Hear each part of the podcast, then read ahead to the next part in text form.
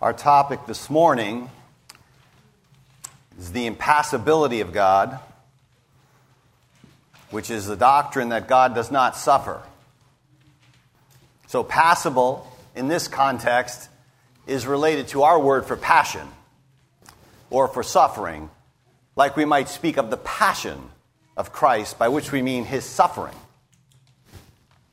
To say God is impassible, then, is to affirm that he does not and indeed, he cannot, in his essence, as God, suffer.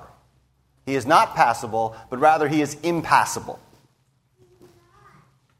Now, this attribute of God has been held by virtually the whole church in the whole world for the whole of her existence. It may seem counterintuitive to us. There are lots of reasons for that, I think. But as I've said, a lot about the Christian God is counterintuitive to us. And this aspect, if you will, this dimension of God, is a, is a place where modern people bristle. But really, it was anything but counterintuitive or problematic for the historical church.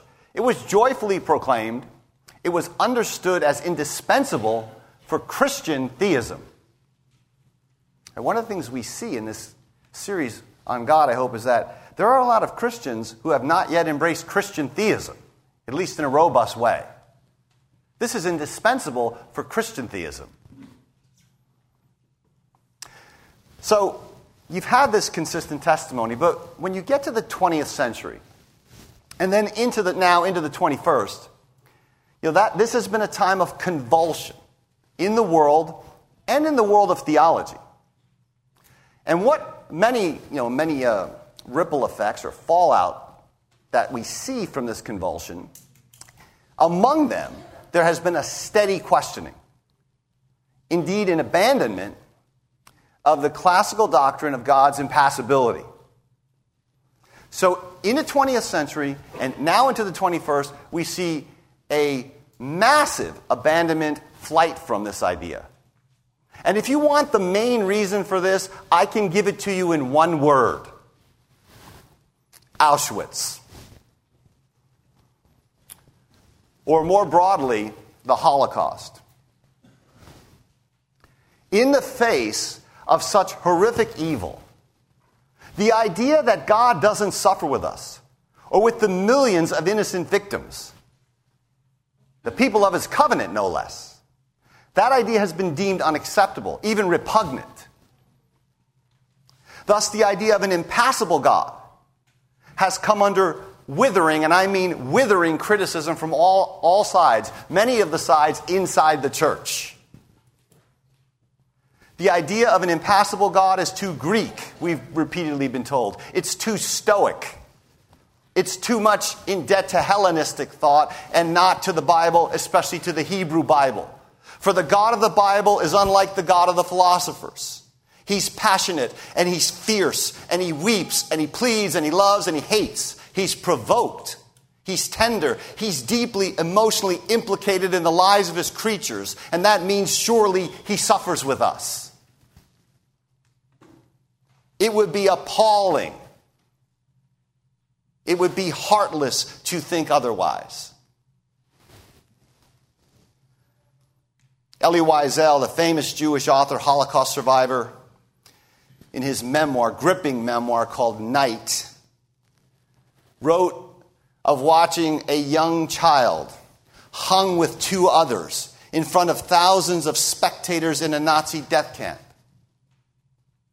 Then, being forced to walk past the hanging victims, he writes this But the third rope was still moving. The child, too light, was still breathing.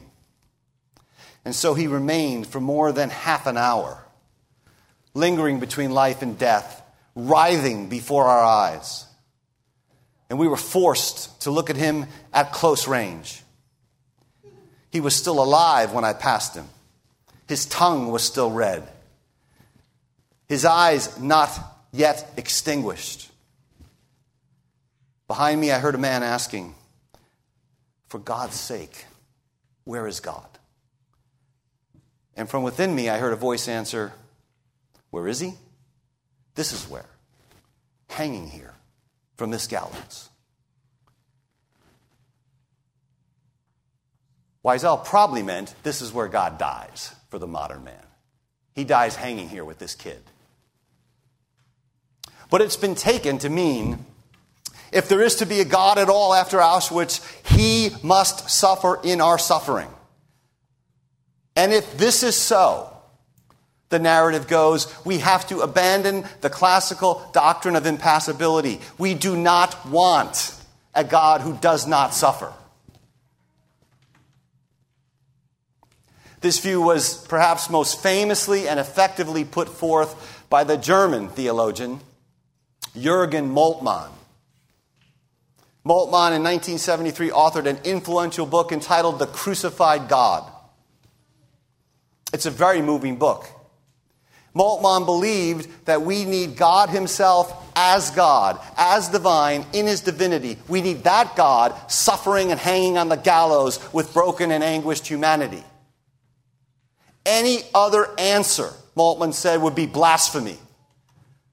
To speak of a God here who could not suffer would be to make God a demon.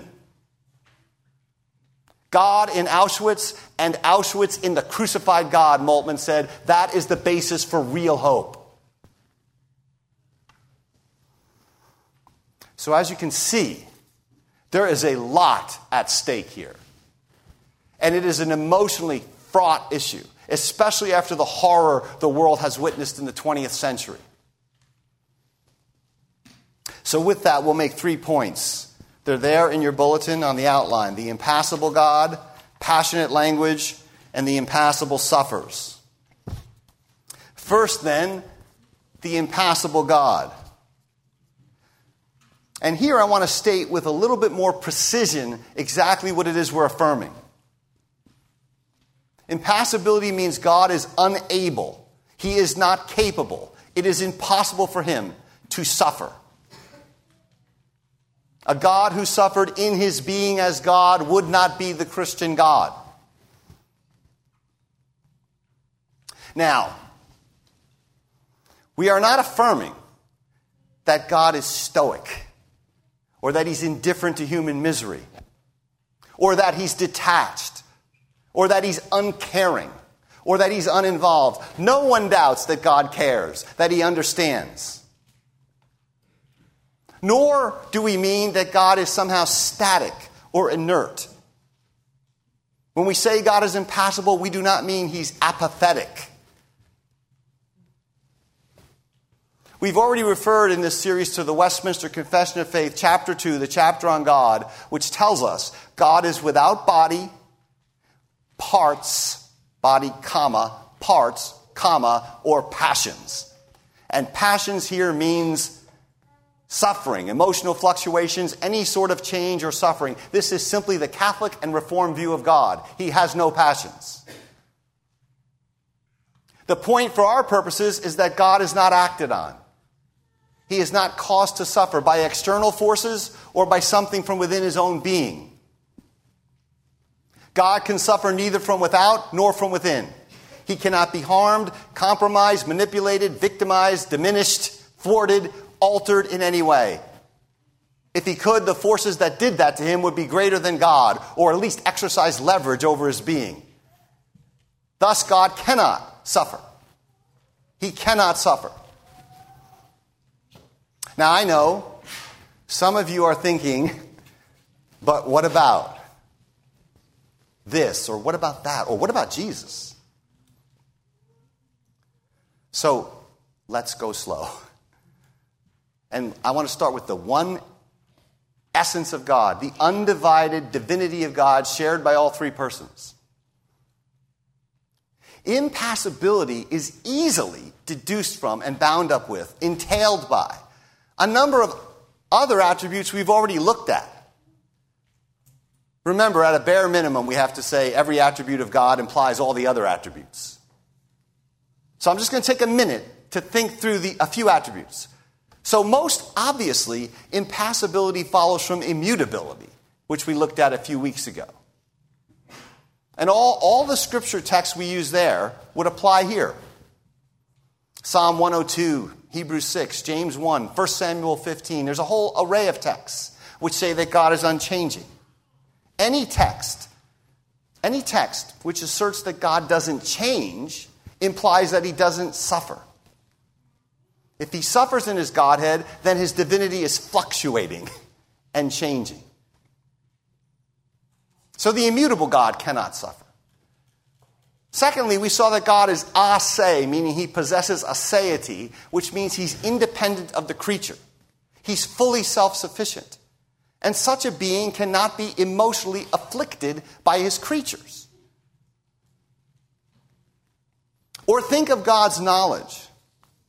I mean, think of this. If God knows all infallibly in eternity, and we affirm that he does, infallibly, eternally, decrees all that comes to pass, then he certainly can't be surprised or caught off guard or suddenly grieved or find himself needing to respond to something, you know, unforeseen when he's seen everything from all eternity. Or think of God's simplicity.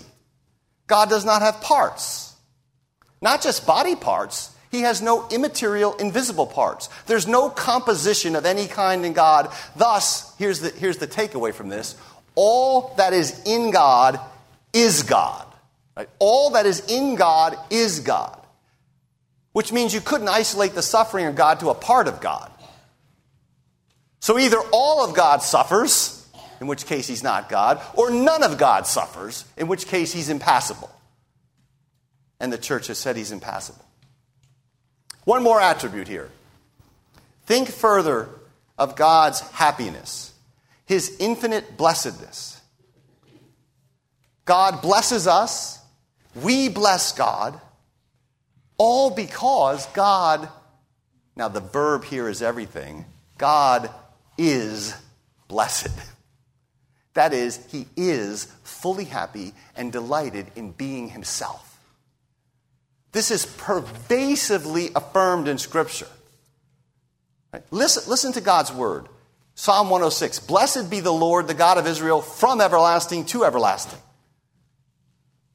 In Romans 9, Paul speaks of Christ, who is God over all, blessed forever. 1 Timothy speaks of the blessed God. Paul speaks in 2 Corinthians of God who's blessed forever, and we could go on and on. For example, our New Testament lesson from Romans 1 speaks of the Creator who is blessed forever. Precisely because God is not a creature, but is the Creator, He is blessed, meaning transcendent, infinitely happy forever.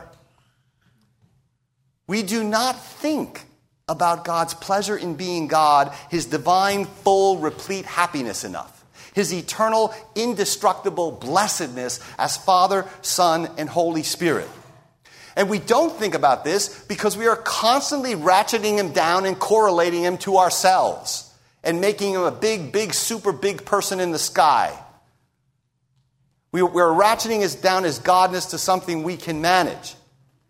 If God is blessed, and he is, and he is infinitely so, then he can suffer no grief no modification, no loss. Right? His sovereign serenity and his peace remain undisturbed, even by war. It's not as if God is in heaven saying, I'm really happy, but this situation in the Ukraine is kind of really taking the edge off of it today. And that's not to mock the situation or make light of it. But people need to step up to the microphone and own the stuff that they think they, makes God more accessible. As if in all eternity, in the heavenly glory and splendor of the triune being, God is going to say, This is really great, but it'd be better if your Uncle Joe was here. These are deeply defective doctrines of the Holy Trinity and his intrinsic, infinite, replete, full, perfect, complete happiness. Passibility, then, the idea that God suffers is simply incompatible with any of the perfections of God. You can't have any of them. Not a single attribute or perfection of God remains if the divine essence suffers. So, now, I am not unaware of the emotional force of someone like Moltmann, who, you know, passionately argues. That's a pun. He passionately argues for God who suffers with us. It can be moving. It can even be comforting, at least at first glance. But here, as you can probably tell, I'm punching back. I'm pushing back. And there's a couple more things I want to consider as we push back. Right? Because you're, you're, you're back on your heels when this person starts with the Holocaust and tells you he must have a God who is with us in our misery. And that has been very effective in the 20th century. But as I've tried to just briefly demonstrate, you're going to have to give up all of Christian theism to embrace this. But I want to say a couple other things. First is this it should be clear that God is impassible, not because he's cold or he lacks compassion, but precisely because he is the fullness of perfect being, because he could not be any more compassionate or merciful or loving or concerned than he already is. It's not like he says, you know, I really love the people of the Ukraine, but now that this war started, I really, really love them. I'm really involved with them now. God is impassible because it's impossible for him to be any more compassionate or loving or concerned than he already is in the fullness of his being. And if suffering could induce some improvement or move him to be better or more near or really, really compassionate, then suffering would indicate that he is not God. Second, given the human predicament, we don't really need a God who's bound up with suffering as we are. Imagine, if you will, that you need a major surgery to save your life. And the doctor comes in and says, Oh, I've got the same thing you have. And I'm in agony today. I'm right there with you, suffering. In fact, like you, I slept terrible last night. Right? You might want to get him fixed. Right? The doctor fixed before they try to fix you. The great physician is not the sick and suffering physician. He's healthy and he's whole and he's full of life and he's ever fresh with power and wisdom to restore us. Right? The same thing if your house is on fire. Your neighbor starts yelling about how sympathetic they are because their house is also on fire. Or they light themselves on fire to show their solidarity with you. You need someone from the fire department to show up who is not singed with flames, who is stable, calm, equipped, and not undergoing your plight to save you from your plight. Certainly, we don't want someone showing up who's undergoing the same emotional fluctuations as we are. So, in fact, it turns out that only an impassible God can save suffering people. So, that's impassibility. The second point is passionate language, and here I'll be brief because we've covered this before from numerous angles. So, hopefully, this is not a surprise, but there's an array of passages which speak of God as, you know, pleading, as angry, as furious, as emotionally distressed with Israel. What about these texts? Well, we've seen that God is a simple spirit. Even though a quick, naive reading of the Bible would show that he has hands and nostrils and fingers and arms and feet and legs.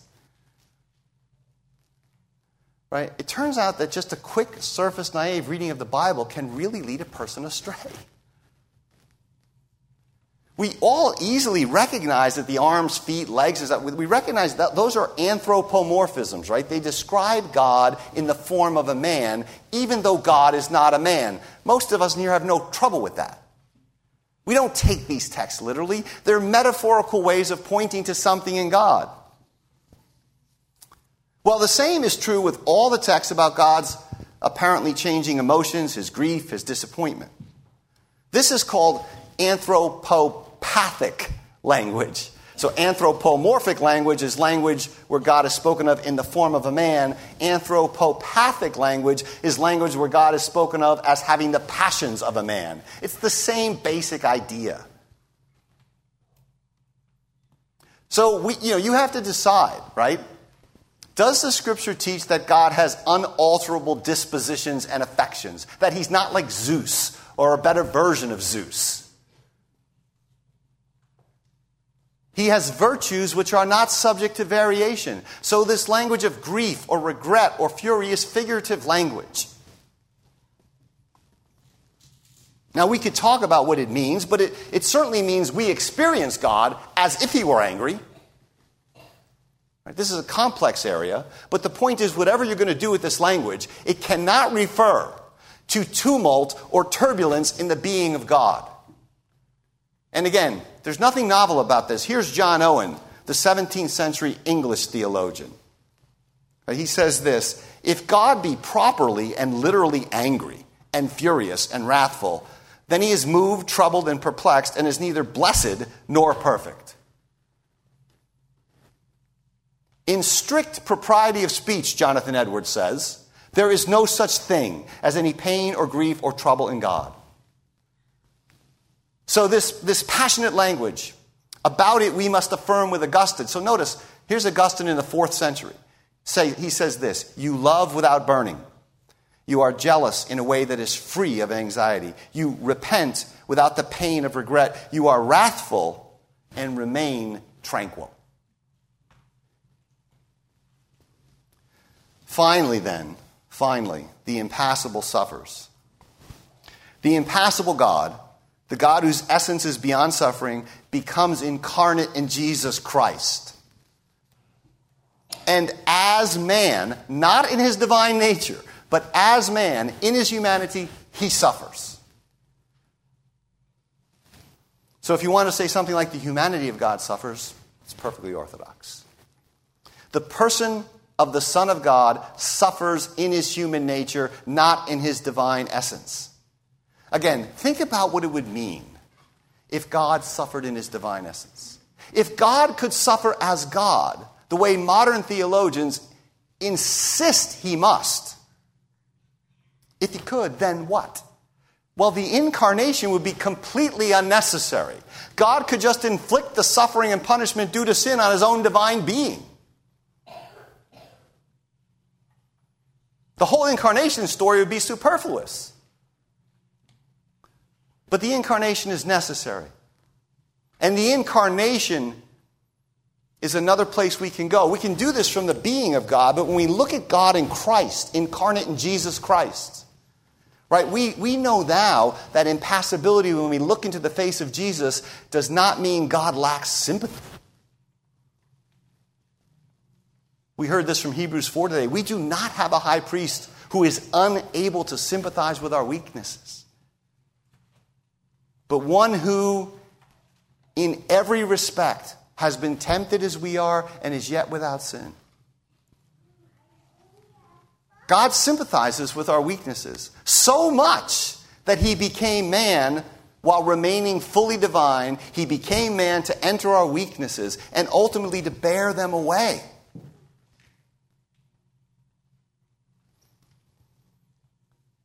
The one who suffers is divine, but he does not suffer as divine. That's, that's, that's the whole sermon right there. I'll say that again. The one who suffers is divine, but he does not suffer as divine. He suffers as man in our flesh. Any other form of suffering, and this is an important thing to remember in this this debate, right? Any other form of suffering would not be genuinely human suffering. Whatever it might mean for God to suffer as God, it's nothing like my suffering. I'm suffering in my body, right? I'm suffering in my human constitution. So you're going to tell me that God is suffering in his eternal being and that's supposed to comfort me? That's not my suffering anyway. This is one of the things I would say to Moltmann, right? It's not my suffering because of the difference between the creator and the creature. However, God, quote, suffered as God would have almost nothing to do with us. But God, who becomes man and then suffers as a human being, that's genuinely my suffering. And here we affirm that it is precisely, this is also important, beloved, it is precisely the absence of suffering in God which enables, which protects His love, His steadfastness, His perfect goodness from any assault, from any fluctuation. And what this means is that when out of his unchanging sympathy, out of the fullness of his love, out of his abundant mercy, which cannot be diminished, out of his unmeasured compassion, when he acts to save us in Jesus Christ, that act then, that action is pure gift, pure grace. It's not because God himself is suffering. Right? You're protecting the graciousness of grace here. When God acts, it is pure gift and pure grace. Only this one can save us and suffer for us. And thus we are saved, not in spite of God's impassibility, we are saved because of it. Now I realize you may, you know, you probably live in a world and travel in circles where you don't find impassibility under assault all the time. But if you get out in the theological world, right, and wander around, it's under assault everywhere. Only this one can save us. Only of this God shall it be said, as John prophesies in Revelation 21 He will wipe away every tear from their eyes, and death shall be no more. Neither shall there be mourning, or crying, or pain, for the former things have passed away. God is committed to obliterating human suffering and misery, obliterating it completely. And when he does, at that time, the whole church will participate in a creaturely way in the impassible glory of God. Because in that day, suffering will be destroyed and banished. And like it has always been for God, it will be impossible for you to ever suffer again impassibility, partaking of it, if you will, is your destiny. Glory to the impassible God. Amen.